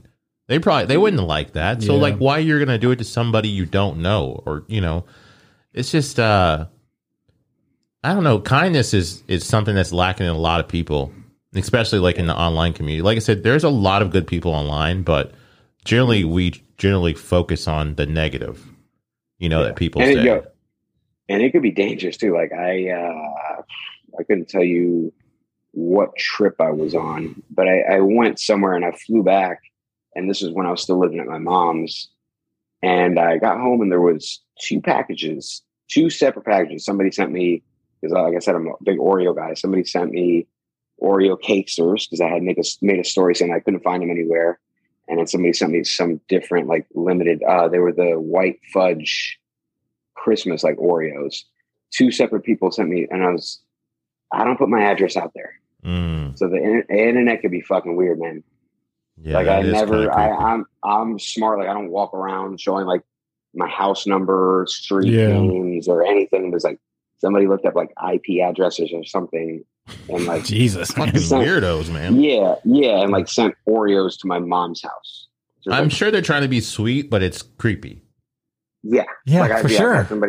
I've had somebody send a book before, and like there's been like scares and like conversations that I have with my girlfriend. Like I said, we've almost been together 2 years, and like a lot of times if we go out, I ain't shit, dog. Like, but if we go out in public, she doesn't want me posting until like we're gone because like we went to Universal in Orlando once, and like two random people, like, "Oh, are you Porro? What's up, Porro?" Whatever. It's like, "Oh God, my fucking boyfriend, the celebrity." Like, shut the fuck up. But oh, she true, likes man. It. Like, she likes it. She's like, "Oh, look at my man." But it's true. It's like, bro, the internet could be fucking scary because, like, yeah, there's people who have good intentions, there's people who have bad intentions. Like I said, all the way back in the past when homie that was, you know, double dipping a nugget. Gave me a flat tire. Like he knew I was at the gym. Yeah. He knew my routine. And you know, when I was doing CrossFit for a couple of years, like it's an open garage and the little spot that I used to work out in, my back was turned to the garage door. And like I posted every morning, I was there 5 a.m. working out. So if anybody didn't want me, walk up behind me. It's a wrap. You know what I mean? Yeah. So yeah, like you said, it could be fucking weird, man. Definitely can, good and bad. Wow. Yeah, that's I didn't think that story was going there when you said the package. I don't know, somebody sent you something good and then you're like, I didn't give my address. Yeah, that's fucking nuts, man. Like, yeah, that's weird. Just like you said earlier about the internet, it's a great thing and it's a bad thing. That's one of the bad things, right? Looking up, you can find, I mean, what did they search? Porro 92 address, Google, or I mean. I think they could like look at your account and then check, I don't even know. Check out like an IP address and see what that's. So Tony, you would know about this. If you get an IP address of somebody, like how do you get their address? I don't know. Oh, okay. Honestly, I don't know. I mean, I'm sure you could Google it. I mean, but don't give people ideas. Right. Yeah. No. Okay. Yeah. You guys are gonna get some Oreo sent to you. Yeah. You guys are gonna get some more Modelo's sent over there. Yeah. God. King of beers, love it. Shit. So when you said you ate 300, do you eat 3,500 calories a day? What is your typical meals for you? Like on any day, like today, what are your meals today? So it kind of works out because like I've always strived with like consistency and repetition. So I mean, it hasn't been as focused. Like I kind of like again just ate like the same type of things forever. Mm-hmm. But since losing all that weight, since doing 4 competitions and essentially wrecking my metabolism to the point where like after those shows, I would have a burger or something and I would gain weight, I would gain exponential weight and it wouldn't fall off. Like I had did damage to, you know, like my hormones and my metabolism. So I've been working with a coach since I want to say like after the show was like August, and I kind of took some time off just to live life, eat, you know, sustainably and stuff. And I've just been reverse dieting to fix my metabolism. So my coach now picked me up after we did my blood work just to see like how I could process carbs or certain foods, allergies, all that stuff. But now I'm pretty much eating the same thing every day, which is I do, you know, a 3-scooper protein shake after my workout. And then I have 6 whole eggs, 2 packs of oatmeal. I can tell you to a T. And then jasmine rice with sirloin steak, blueberries with almonds. Another meal has sirloin steak, rice, and green beans. And then for dinner is a big old piece of salmon with like a you know, asparagus and a salad of like the avocado oil ranch. So it's just like real foods. Yeah. Something that I've always had success with, like you said earlier, shopping on the outside and cooking instead of getting those processed box foods. So what would you say about somebody that eats like 800 calories a day and they walk for like an hour and they don't lift weights? You're killing yourself. Toddlers need like 1,000, 1,200 calories. You're a grown ass person. Are you listening to him? It's not. First off, fuck you. You're cool. Saying. You're cool. Porro, you're cool. He's living proof. No, I know. I get it. No, I'm just saying it's not just 800 calories. What did you tell us you were doing when you lost all your fucking weight?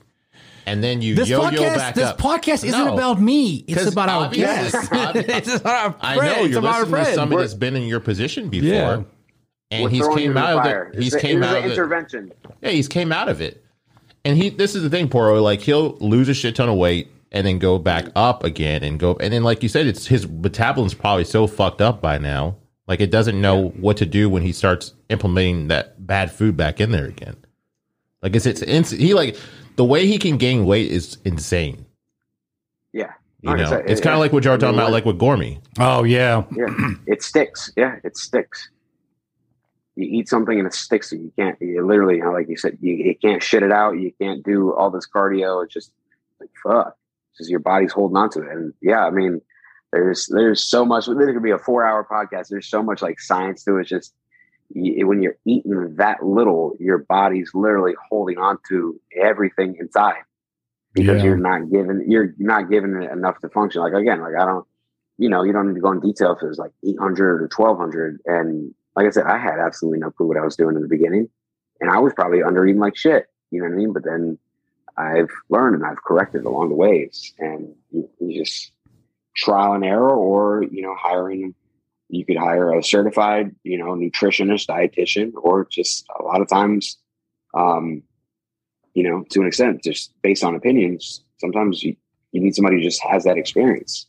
But it's just a balance, man. Like your body literally needs a certain amount of calories. Calories are a gauge of fuel. It's just a way to calculate and gauge how much fuel that you're giving your body or not giving your body. Yeah, right. It'd be like driving your car on fumes. Yeah. And expecting to go from here to Nashville. Not right. That makes sense. But no, so like when we went to Miami for my birthday, in January. City.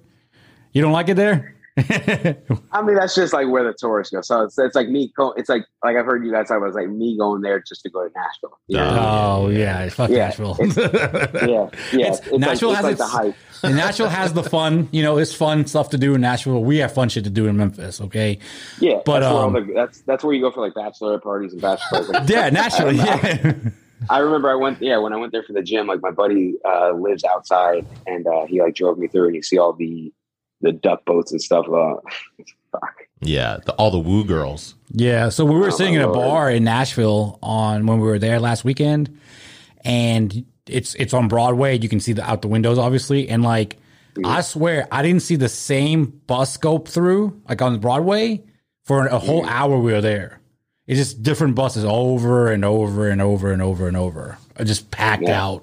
Well, let's not forget on topic what we were talking about. Oh yeah, so back in we went to Miami in for my birthday in January, and I was like at 205, 206, and I weighed myself today, baby boy, it wasn't good. I'm at fucking 236 in 3 months. I mean, wait, that's but I'm back. I'm back, baby. I'm back. Now tell him, how do you feel about lifting weights? I'll do it. No. Let's be real. Always have. I don't like to. He's so afraid of like people judging him. Well, when I was lifting weights, when I won that contest last year, because I lost all the weight, but I didn't lose a lot of muscle. Remember? Yeah. That's how I ended up winning, because the guy that came in second lost like 16 pounds of muscle, and so he lost 16 points. Because you were starving himself. He was probably really starving himself. But no, I mean, that's one thing that I can contribute is like, when you look at the word like weight loss transformation, it's like I physically transformed my body from being a rotund ball of round fat to like I put on quite a bit. Like I switch it up for muscle. Yeah, I have a shit ton of loose skin, but like my goal is never to be just like skinny. Like, like you mentioned, you don't want to be skinny fat. Yeah. Like I made a reel today. Like I never really make them, but I made a reel today about I was like, my goal visually was always like I'm 5'7", 5'8" on a good day. My goal is always like I want to look like a running back or a linebacker, just a short little stocky fucker. Like I picked a goal weight of 225, hit that, and like I said, I was like skinny fat. But like even from the beginning, even though my form looked like shit, and I was working out at Planet Fitness, like I always hit the weights. Like I said, like the form, like I look back at videos, I'm like, what the fuck was I doing? Yeah, like I thought I was doing a tricep workout, but I was completely like missing my tricep, and I was doing back. But you like you learn these things, and I mean, like even with with like the, I'm not saying anything specific, but like even like you look at when you age and you get older, like especially like where I live, Delray Boca, you see a lot of elderly people. Is you don't want to go and tell an old lady, oh, you should fucking hit the weights, but like lifting weights increases bone density. So when these old people fall down, they're not going to break a fucking hip. Yeah. I mean, there's still a chance, but when you're walking around loaded with more weight, so even if like it's your mom or your grandma or whatever, and you tell them like, oh, you're going to go for your walk, like just getting those little ankle weights or wrist weights or just walking with dumbbells, just any added resistance, weight resistance to what you're doing is going to add just that much pressure for you to like build your muscles to get more dense and stronger. So you do, avoid injury down the line. So I mean, it's cool. Like if you're just trying to drop a number on a scale, but like cardio for me, just straight, like you said, you did it early, younger, and you're like, fuck that. It's not for me. There's just easier ways to do it. Like weightlifting, heavy weights, and like CrossFit, it doesn't have to be for everybody. You just got to find something to do. But like functionally, I think that anybody and everybody can and should lift weights. So what did you say you're doing on Monday? This is the fourth time you're going to tell us that. Is this the fourth time? Are you keeping track? Where you're fucking? What, I mean, I statistician. Whenever time I listen to the podcast to upload them, I hear your bullshit that you tell our our friends and guests. Yeah.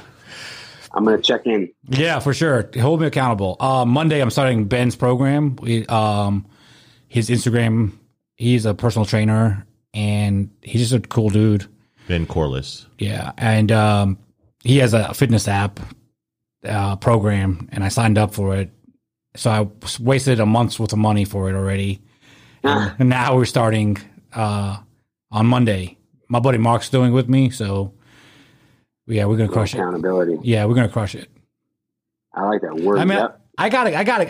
Summertime, baby. I got my summer bod. It's not even about a time of the year. Just you're right. Something.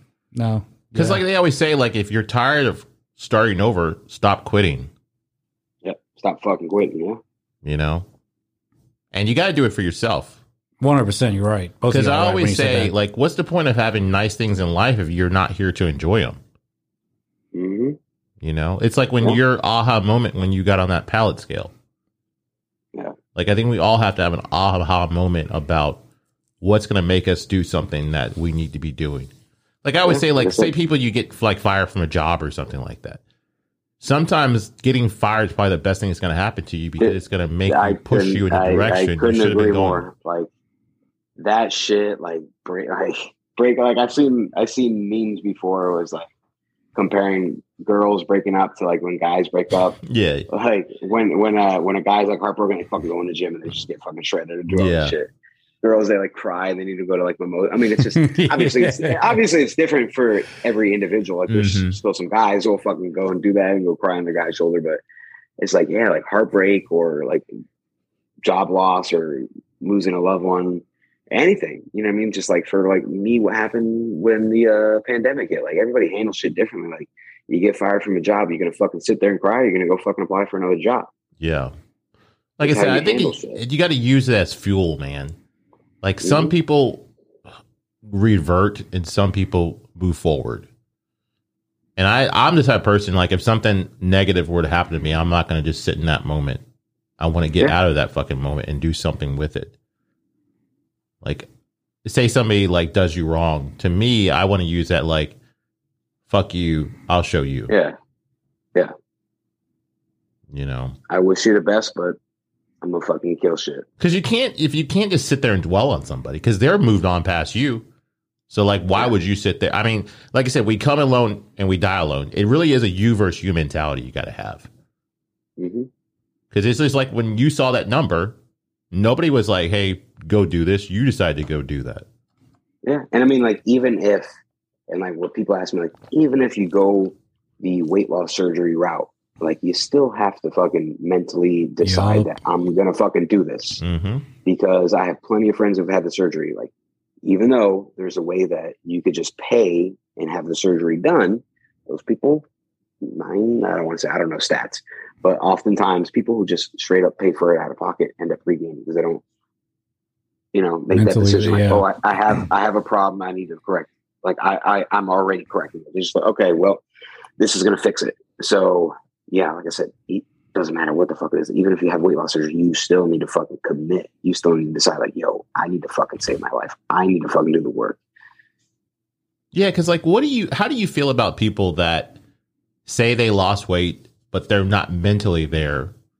Don't you think they're generally going to go backwards because they don't have that mental toughness or they're not mentally in the right spot?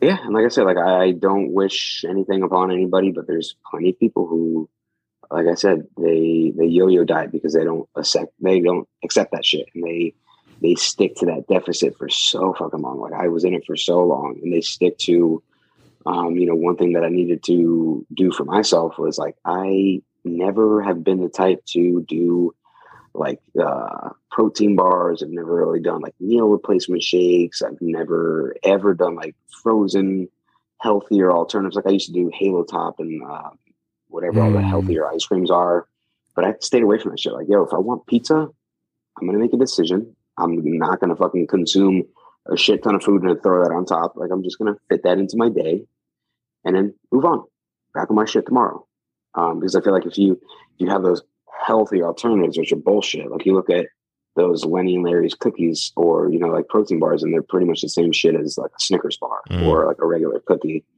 But they just throw low carb on there because it's a little lower carbs, it's a little higher protein, but still fucking same calories, still full of processed bullshit.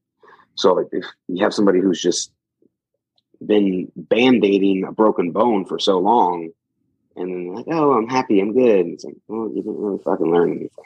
So guess what?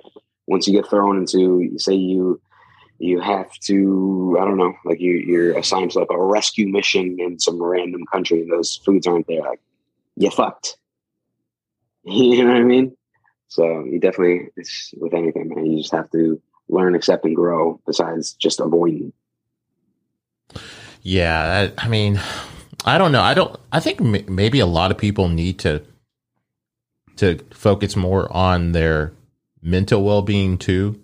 Like there's always this move for physical, but I don't think enough people focus on mental, like health. You got to be a strong, you got to be. It's a, like I'm saying, it's okay to like have emotions and have weakness, you know, weak highs, lows, whatever. You got to be a strong motherfucker up top. You got to learn to take things for what it is and accept how you react instead of how you respond. Just in anything. And I bring this up a lot, but I think a lot of men, I think maybe it's changing, but especially like for like my father's generation and like my grandfather, like men talking about stuff is considered weak. Yeah. And I think that's just stupid because we all go through shit. And if you're never able to open up, you're going to bottle it up and you're going to go to a substance or go to a food or go to something that's going to be a destructive path instead of, you know, on a good path for you to try to get away from what's inside you. Because the brain's a funny thing because it's like one of those things that's supposed to be telling you're okay, but sometimes it tells you you're fucked up or you're not good enough. And if you have no outlet to get that out, it's always going to be internal. And then you'll look for external things. You're going to revert to how you used to handle it, which may not be the best way. Yeah. That makes a lot of sense. Because that's where I'm kind of like, I keep on doing the same, you know, like you just said, revert back and then go down and go back up, go down, go back up. Not this time, though. Not this time. I mean, you got to bet on yourself. No, you're right. Because, like I said, I'm not always going to be here. Nick's not always going to be here. Porro's not going to always be here. So, at the end of the day, you got to do it for you. Yeah. You know? Because they always say, like, you want to have the sum of the five people you hang around with. I don't know your core group of friends, but I'm sure you did say you eliminated some people. And you want people around you to do well. You know? Because, like, I got an article written about me because of doing the podcast. And the question they asked me was, what do you see? What do you want out of life or something? And my response was, I want to see the people around me doing well because there's no point in me being up top or doing something good if I'm by myself. Yeah. You know, you want all your friends and family to be taken care of. And if you have a friend that seems to be lacking, you know, it's just like, I don't know. You want to shake them and be like, come on, get it together. But they got to want to do it themselves too. Like there's like I said, like my girlfriend's a fucking real one. She challenges me. She's definitely one of those, like mental health is important type. And, she actually posted a story the other day. She's kind of like a ghost, like her thing's private. And it's funny. Like, I'm like the weight loss influencer. And like people, whenever I repost her, people try and follow her, and she's like, decline. Or she doesn't even decline. She's like, she just like leaves it because like she has her family and her like work friends and friends. Like nothing is weight loss on her shit. But she posted a story the other day. Like she's really big on like mental health and like when I started dating her, like 3 months in, her father passed away, so that took a fucking huge toll on her, and I was there for that. And you know, she hates that like I've only known her.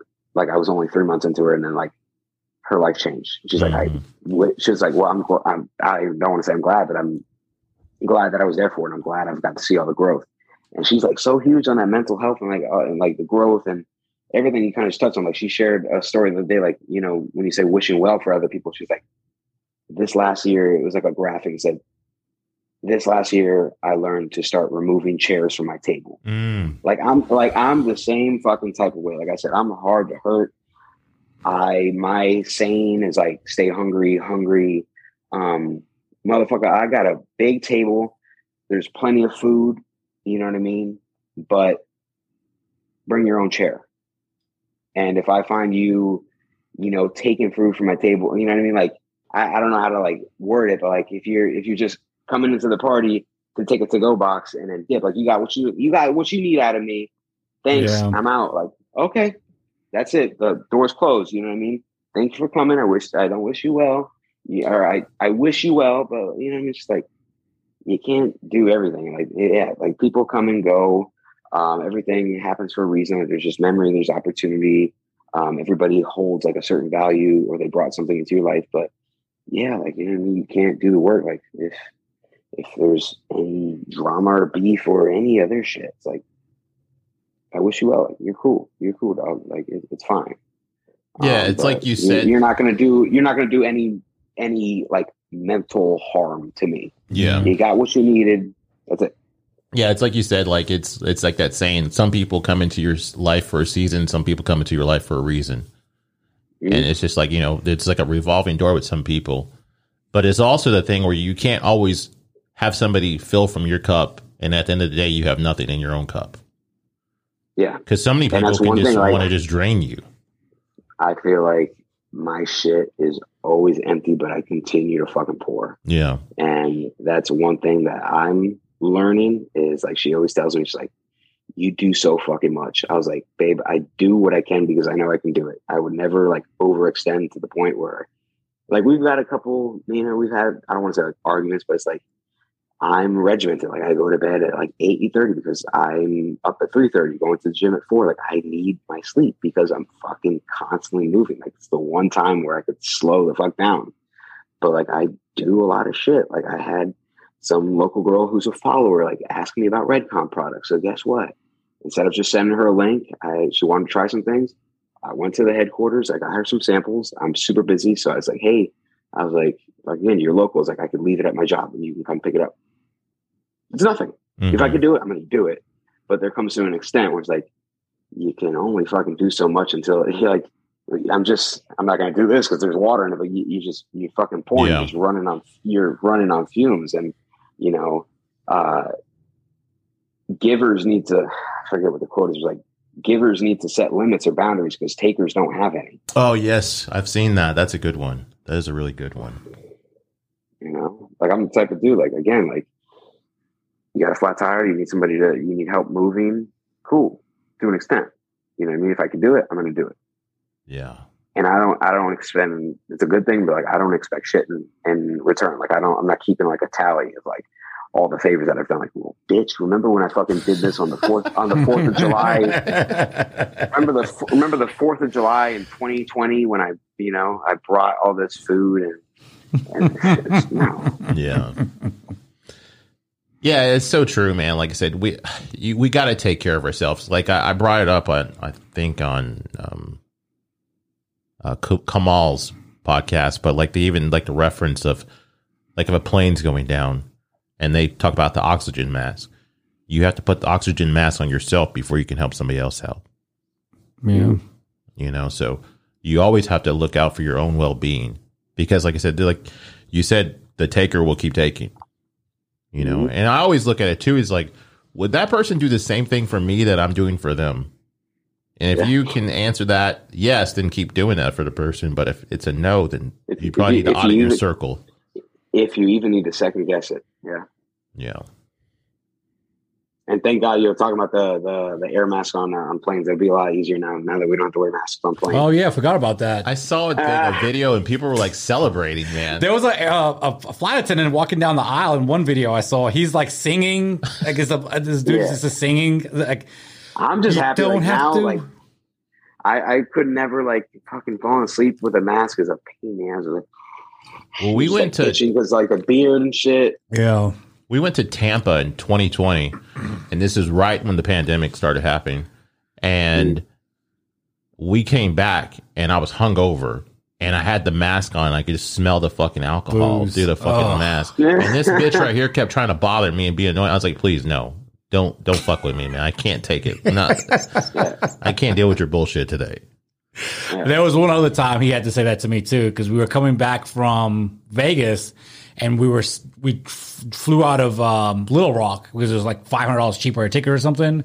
So me and our buddies, we drove up to Little Rock and then flew out of there. And like, he's coming back. We riding back to Memphis. He's like, I'm fucking with him. He's like, it's not a good idea today. I'm fucking sick. I can't feel my throat because I guess I'm like, yeah. He's like, you want to die today? It's not a good idea. Okay, leave me the fuck alone. I was like. And I did it really, literally 1 minute later. I think he was just, you know, being himself per usual. And then he's like, no, you're being yourself per usual. That's annoying. What, yeah. But, you know, that's what we do, you know. No, that's what you do. Oh, okay. Add that to your list of things that changed for this year. No. Stop quitting and stop being annoying. I started lifting weights. Oh, yeah. Well, you know what? Fuck you. Hey, fuck you now. Yeah, fuck both of y'all. So what do you see yourself leaving an impact in this world? Stuff, man. Like, again, like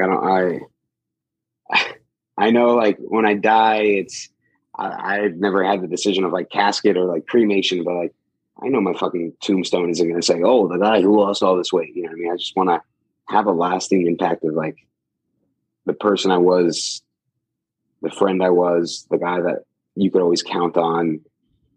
And sure, like being able to like have that lasting memory of like people, like, because, you know, everybody has that time. It's going to come. But it's like Alex Porro showed me it was fucking possible. And I would have fucking died if I didn't see his page and others like it. So yes and no, you know what I mean? Like that lasting impact of like my weight loss and all that shit is definitely fucking important. But just, it's kind of like going back, like, I think the most not the hardest thing like for your parents to say growing up is like, I'm not mad, I'm disappointed. Yeah. You know what I mean? So it's like, you just want to make your fucking parents proud. Your parents, your grandparents, your friends, like, man, fucking Alex was a fucking good guy. Like, however, whatever happened for me to die, you know, it's just like, Alex was a fucking good guy. I could always count on him for this. I could always count on him for that. So. Yeah. Touching on the death thing, I don't think a lot of us actually try to embrace it. Like, I think a lot of us just assume it's not going to happen to us. And we only really realize it until somebody like in our age group dies, or, you know, somebody that we know dies, and then it kind of hits you. But then we kind of go back to our own bullshit, just doing like, just living through this mundane existence. And I mean, it could fucking happen. Like I said, like you said, age broke happen anytime. Like, just touching on like death, it's just like, I had somebody reach out to me the other day, asking me, like, I have zero fucking clue. Like, like I said, I had zero clue about like weight loss shit in the beginning. He was like asking me about like steroid cycling and all that shit. I was like, I don't fucking know. I was like, I don't fucking know. But he's like, oh, he's like, what are your thoughts? Would you ever do them? Like, I'm thinking about jumping on. I was like, bro, I was like, let me tell you this.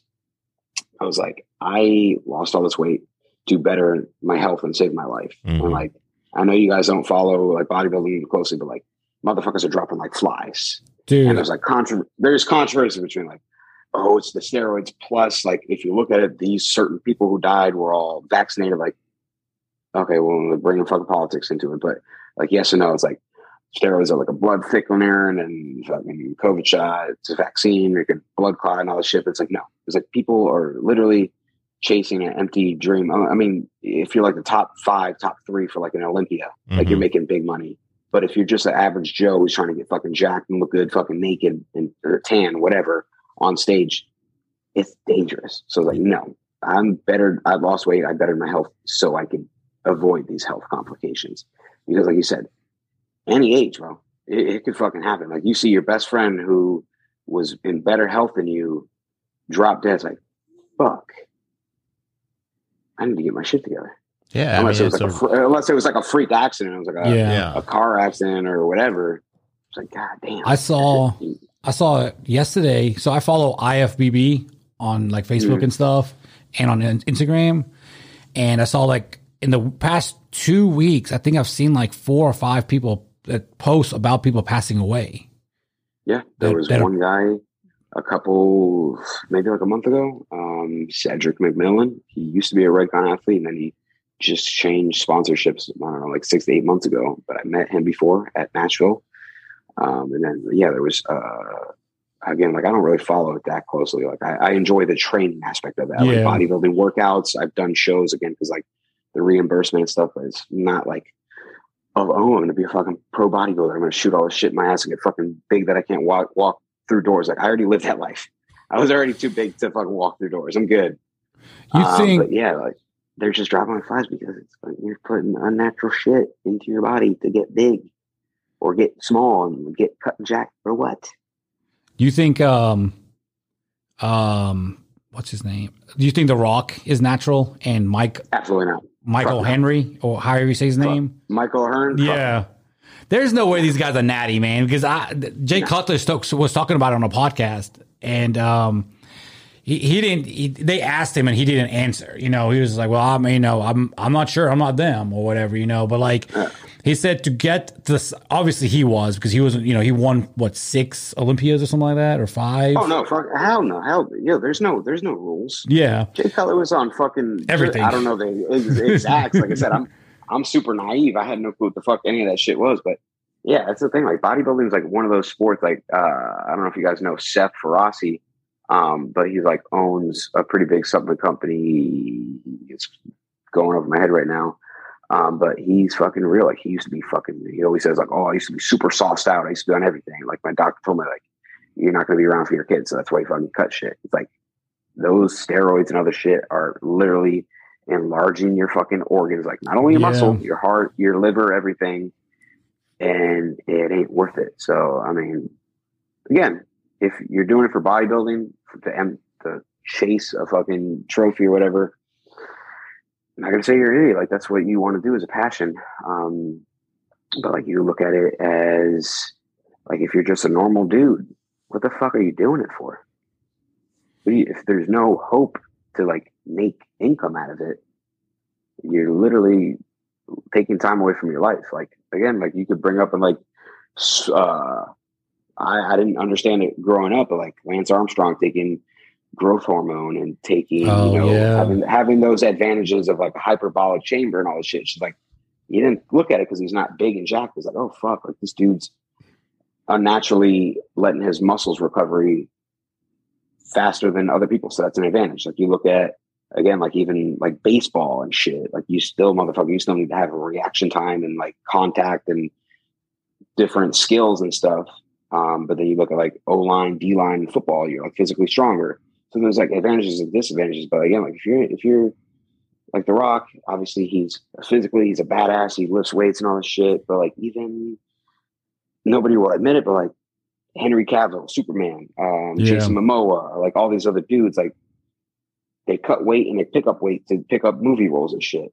Come on, bro. You really think they're taking protein shakes? Like, no, they have like the best trainer and the best doctor. The best pharmacist. It's so funny you said that, because like you always see like Men's Health and something like that, or Men's Muscle and Fitness magazine will like drop like a Hugh Jackman intro or something like that. You know, shred for 30 days. Yeah, and like, oh, this is what I did for exactly 30 days. Where are the needles at, bro? Like, you don't really believe that you put on 20 pounds of muscle to get ready for Wolverine in 30 days? Like, come on, man. Even if they're not possibly doing steroids, they're possibly killing their body by getting depleted. Because even Damien said that when he was on there. He was on like GQ Australia or something like that. And he said for the cover, he basically had to starve himself to like almost near death to take a fucking picture. Yeah. And Photoshop's cool too. Like I remember there's a documentary, Bigger, Stronger, Faster, by like Mark Bell's brother, Chris Bell. And they were literally shooting like a Metrex. Like I don't think they're really big in the game anymore, but they used to make like kind of like Slim Fast shakes and shit. Mm-hmm. And there was like doing a beach photo shoot. Like I still looked fucking amazing, but then like, did like a side by side where they chiseled out his abs a little bit, and you know what I mean. Just for what? Just selling fake dreams. Well, you got to look at it this way too. Like you mentioned, the people that are bodybuilding, like the top people for money, they make decent money or whatever, but they're also harming their body. Somebody posed a question one time, like, say I gave you $1 million today, but you die tomorrow, would you take the $1 million? And you're like, no, I want my life more than I want the $1 million. So. Yeah. Is that money you're getting at that time worth your longevity that's going to be depleted because of the substance you're taking? Yeah. And a lot of people are so quick to trade money for livelihood, but they always say, like, if somebody's in the desert, do you want a gold bar or do you want water if you're stranded? Yeah. Yeah. And that's the most valuable thing is to live longer, you know? Yeah. It's so like, also, you remember, you know who he is too, Tony, Phil Heath. He used to be a fucking basketball player in the NBA, tiny, you know, small dude. And then he won like 6 Olympias in a row. Like he was as big as a fucking house. I didn't know he played basketball. Yeah. Like, that's how I was. So one day I was at Kroger working, and like, I was just flipping through the magazines, like killing time, you know? And I picked up a magazine and it had like a picture of him playing basketball. I was like, I didn't know he was a basketball player. And dude was just, you know, normal size, you know, just point guard, whatever height they are, and, you know, just normal size. And then they show a picture of him like starting, like you can just tell when he's starting to steroids, you know, to get big, big, big. In 3 years, he was like 5 times the size he was. Mm-hmm. Like, and that's things like you said, you follow like IPP. Yeah. So you know who Nick Walker is, right? Yeah. So he'll post, it's funny, like he'll post transformation pictures of like what he looked like. It's like, he's not openly admitted, and of course he's not going to openly admit it. He's not going to be like, oh, I think this over the years. But it's like, bro, it's not good. Yeah. I don't know who they're trying to fool. Like, but it's like, at least, like I said, these top five guys in Olympia. Like, if you win a local show, like if you win a fucking whatever classic in Memphis, you might get a cool trophy and you might get $1,000. But bitch, you better still have a job. You better still have a job, because unless like you're at that level where you're getting $10,000 to $50,000 check, yeah, what are you doing? Yeah, I know you mentioned that the guy had DM'd you originally asking about the steroids. Mm. Do you have a lot of people that hit you up and tell you about how like your transformation has inspired them to do other things, and like, how do you feel about like that impact you're leaving on people? I mean, I think my class alone, when I did that first transformation show, really, I don't want to say I fucking started it. Like, I'm definitely not a type to say like there's plenty of people who have lost weight and done shows. Not just like a weight loss transformation. Like, people just had like balls and I lost weight and they did a local show. But I think there was on the women's side, there was the girl who won the same year I won.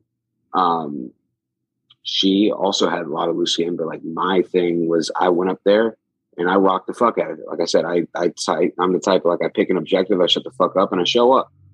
Like I wasn't doing like monthly check-ins or daily, like, oh, this is me 6 weeks out, whatever. Just fucking show the fuck up. And yeah, it wasn't like ego, but like I won. It was like, cool, awesome. Like fucking super grateful. Like teared up on stage and shit. But like, I just went up on stage and like my signature moves, I go up there and I fucking flap my extra skin, smile off into the crowd.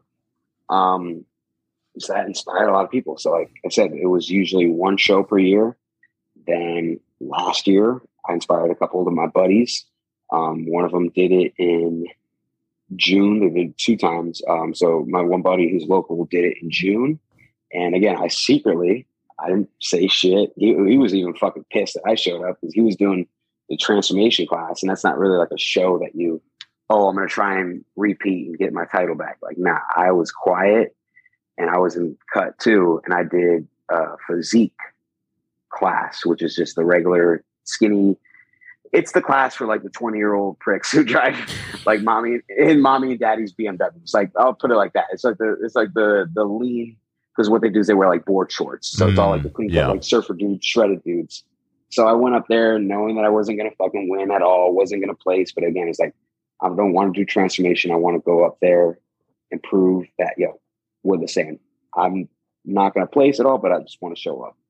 But like showing up, motivating my boy to go up on stage. And then they did it again in October. And I showed up and another boy was going. I'm just like, so many people are doing this because it's so fucking empowering. Like, even if you're not the fucking best looking, like you're not going on stage, you're not shredded, but motherfucker, I lost 150 pounds. Ain't nobody taking that from me. I'm going to step on stage because I don't give a fuck, but I did that. So that is like huge. Like, the biggest thing getting out of being a Redcon athlete, besides like having my own fucking shirt and like having gym keys on, that shit doesn't fucking matter. Like, what was cool to me is like, I'm an athlete with guys like fucking Kai Green and all these big ass bodybuilders. That is cool, man. And I'm a different demographic. Like somebody who doesn't know shit about like the whole, like I said, naive, like steroids and all that shit. They're like, yo, there's a fucking dude who takes his shirt off and has like loose skin and just, he was almost 500 pounds. Like, if he could do it, I could do it. So like, people ask me, how do you become a Redcon athlete? Like I said, again, it's sales, it's having a story, and it's fucking having a personality, and having a story, being fucking relatable. So that's important to me. Is like, dude, is like, I'm a fucking athlete for one of the biggest supplement companies in the world with the likes of fucking Kai Green, but I'm a fucking air quote to me. I'm a normal dude. Mm-hmm. I just happen to lose weight. You know what I mean? So that's cool. Like having that lasting impression of just being like, I could fucking step on stage. I could do this. And I could lose fucking 290 pounds if I need to. And it's just like, if you could do that, what else can you do? Exactly. Just hope. Like I have one dude, one of my clients is super fucking motivated. He's like 41 years old. You were talking about Phil Heath in basketball. My client is 6'8", and he weighed, when I started with him, he weighed in at 691 pounds. Jeez. So we're already down about 30 pounds. Super quiet, has an Instagram, doesn't post nothing, just a ghost, follows, you know, watches my shit, and we talk, check in, you know, throughout the week. And it just started with like, yo, I picked you because you're no nonsense. You're not bullshit. You say fuck. You keep it real. You lift weights. Like, you know, he follows bodybuilding. He's like, you didn't just settle for like skinny fat or just being skinny. Like you kept going. And it's just showing the hope. Like, dude, it's like, I'm going to write you a plan. You just need to follow it. And I was like, for you, I know it's tough. Cause again, you're fucking way up there in the sky and you're almost 700 pounds, but right now, like we just started with like walks. I was like, yo, if you could afford it, like he works from home. Was like, if you could go for a 10 minute walk every hour on the hour. And I know if it's not possible, I was like, at least get 2 20-minute walks or whatever your joints can handle. Cause big fella, you are not ready. I do not want you stepping in the gym. We need to get you eating clean, real food and just any little bit of mobility. That's it. So just fucking hope, man. That's like my biggest thing. Just, yeah, monkey see, monkey do. Like just being an example. Like I can't do the work for you, but just my story's out there. Do you see, or do you ever think about what did 480 pound you think you would be where you're at today before you got on that pallet scale?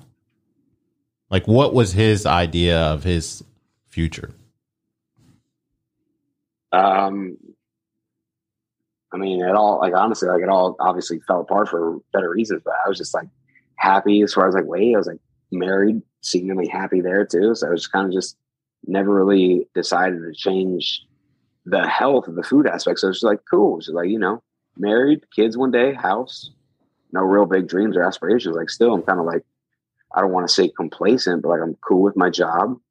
I think I'm a little more, like, subtle now. Like, I think every guy growing up wants, you know, married, children, white picket fence. Like, again, like I don't really hold like a value. Like I want my girl just to be ride or die, like forever. But like the whole title of like marriage and kids, like happens great. It's like, I'm just, I don't want to say complacent, but like, I just bought my fucking first place on my own. Huge flex. Like after all that divorce shit and, you know, being able to save, get out of fucking debt, buying my first place. That's cool with me. So I think like, yeah, it was just kind of comfortable, just married, eventually house, kids and all that shit. But now it's kind of just like taking care of myself and whoever wants to ride and roll with me, making sure that everybody's taken care of, obviously living comfortably. So this is cool. Like it's a 2-2. It's more than enough room for me. My girl doesn't like live with me full time, but she's more than welcome to stay. And yeah, it's cool to have like big dreams and hopes. Like I said, the training and all that shit's kind of a passion. I tried to do like the personal training thing. It's just not for me. Like I just can't. I enjoy going to the gym for myself. I can't see it as a work. I can't see it as a workplace. I like manual fucking labor. Yeah. So you know, the future for me is kind of just continue to stack, continue to help, and get those systems together that I can take on a little bit of a, more of a load and get more clients, but a lot different. I'll tell you that. Like everything happened for a reason. So yeah. Cause I always wonder like if we didn't take a certain path, like I wish we could see like what our life would be like if we went the different direction or stayed the same course. It'd kind of be like, what would we be doing right now if you didn't start the podcast? Yeah. Well, I always think like I grew up really religious. So I grew up Jehovah's Witness and this was in, I lived in Omaha before I moved to Tennessee. And everybody that I knew, I was like 12 when I moved here, but everybody I knew that was like 18, they would get married to have sex. So that's the only way you're legally allowed to have sex without being disfellowshipped and all that sort of stuff. Rum Springer, right? Yeah. So it's just like, it's just ridiculous, man. Like, you know, you have to do that. And then my life, because they didn't agree with formal education or like secondary education.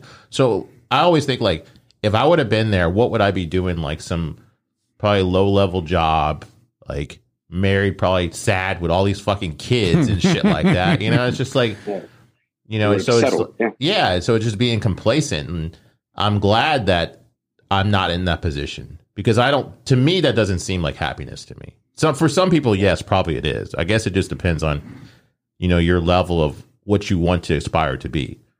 But I've always had that thing to want to do more. It's definitely like, it's those standards of like you say, you live in Omaha, but it's just like society standards. Like, okay, well, you need to have a career. You need to get married. You need to have kids, and none of that shit. You know what I mean? Like, it's still cool to have like traditional values and morals, but none of that shit has timelines. Like, you don't need to be a certain age before you do this, do that. Like, right. You need to enjoy the relationship you have. You need to, you know, it could that's based on opinion. Like, you're not going to turn down a fucking job that pays a shit ton of money and like, you're not extremely happy, like it's work. You know what I mean? Like, you can still, but if you fucking hate it, I mean, again, that's opinion. Like, if you fucking hate it, but you're bringing in $1 million a year or whatever the case, I mean, you might suck it up, but you got to live that life every day. Yeah.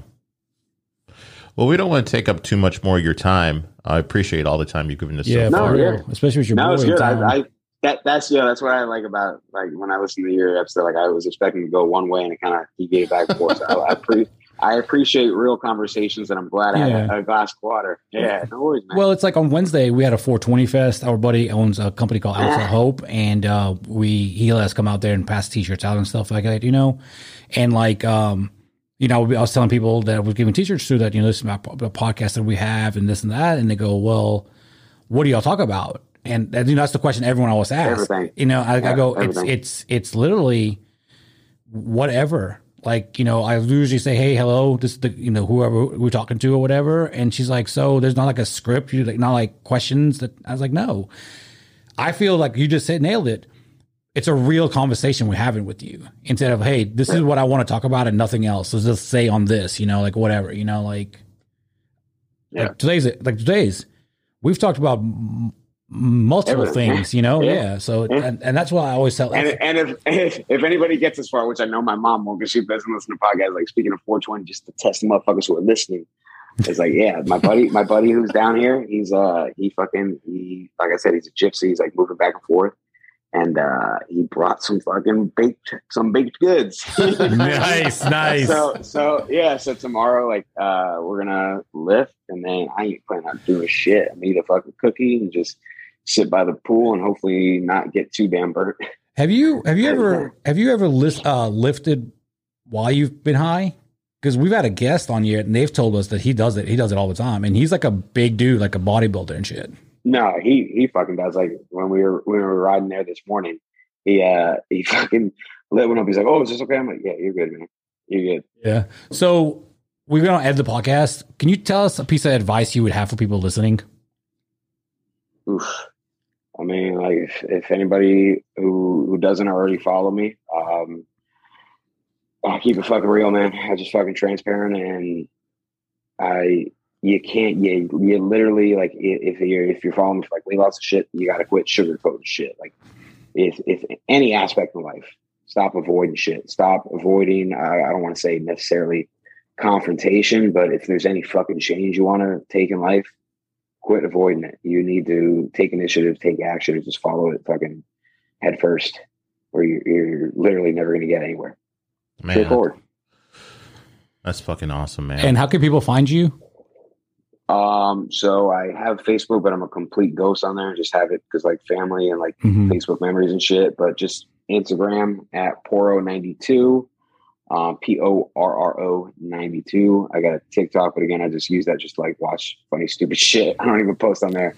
But I mean, you can just find me on Instagram. Just watch my stories of me lifting weights and occasionally eating, you know, foods that might trigger people. We got to do it again, man. I enjoyed talking to you. This was a good time, man. Yeah. Hey, if I'm ever, what's Nashville from you guys? Like an hour, 2 hours? Two and a half hours. Three. Yeah, you go to Nashville, hit me up, and we'll 3.5. We'll come up there. Oof, yeah. Yeah. And I mean, yeah, I'll make a weekend trip out of it, because that I definitely have the opportunity with the gym being out there. So definitely let you guys know. For sure, bro. Thanks a lot, brother. Take it easy. Hey, start fucking lifting weights on Monday, all right? I will. All right, Deuces. Man. Appreciate it. Take it easy, guys. All right, bye. Bye.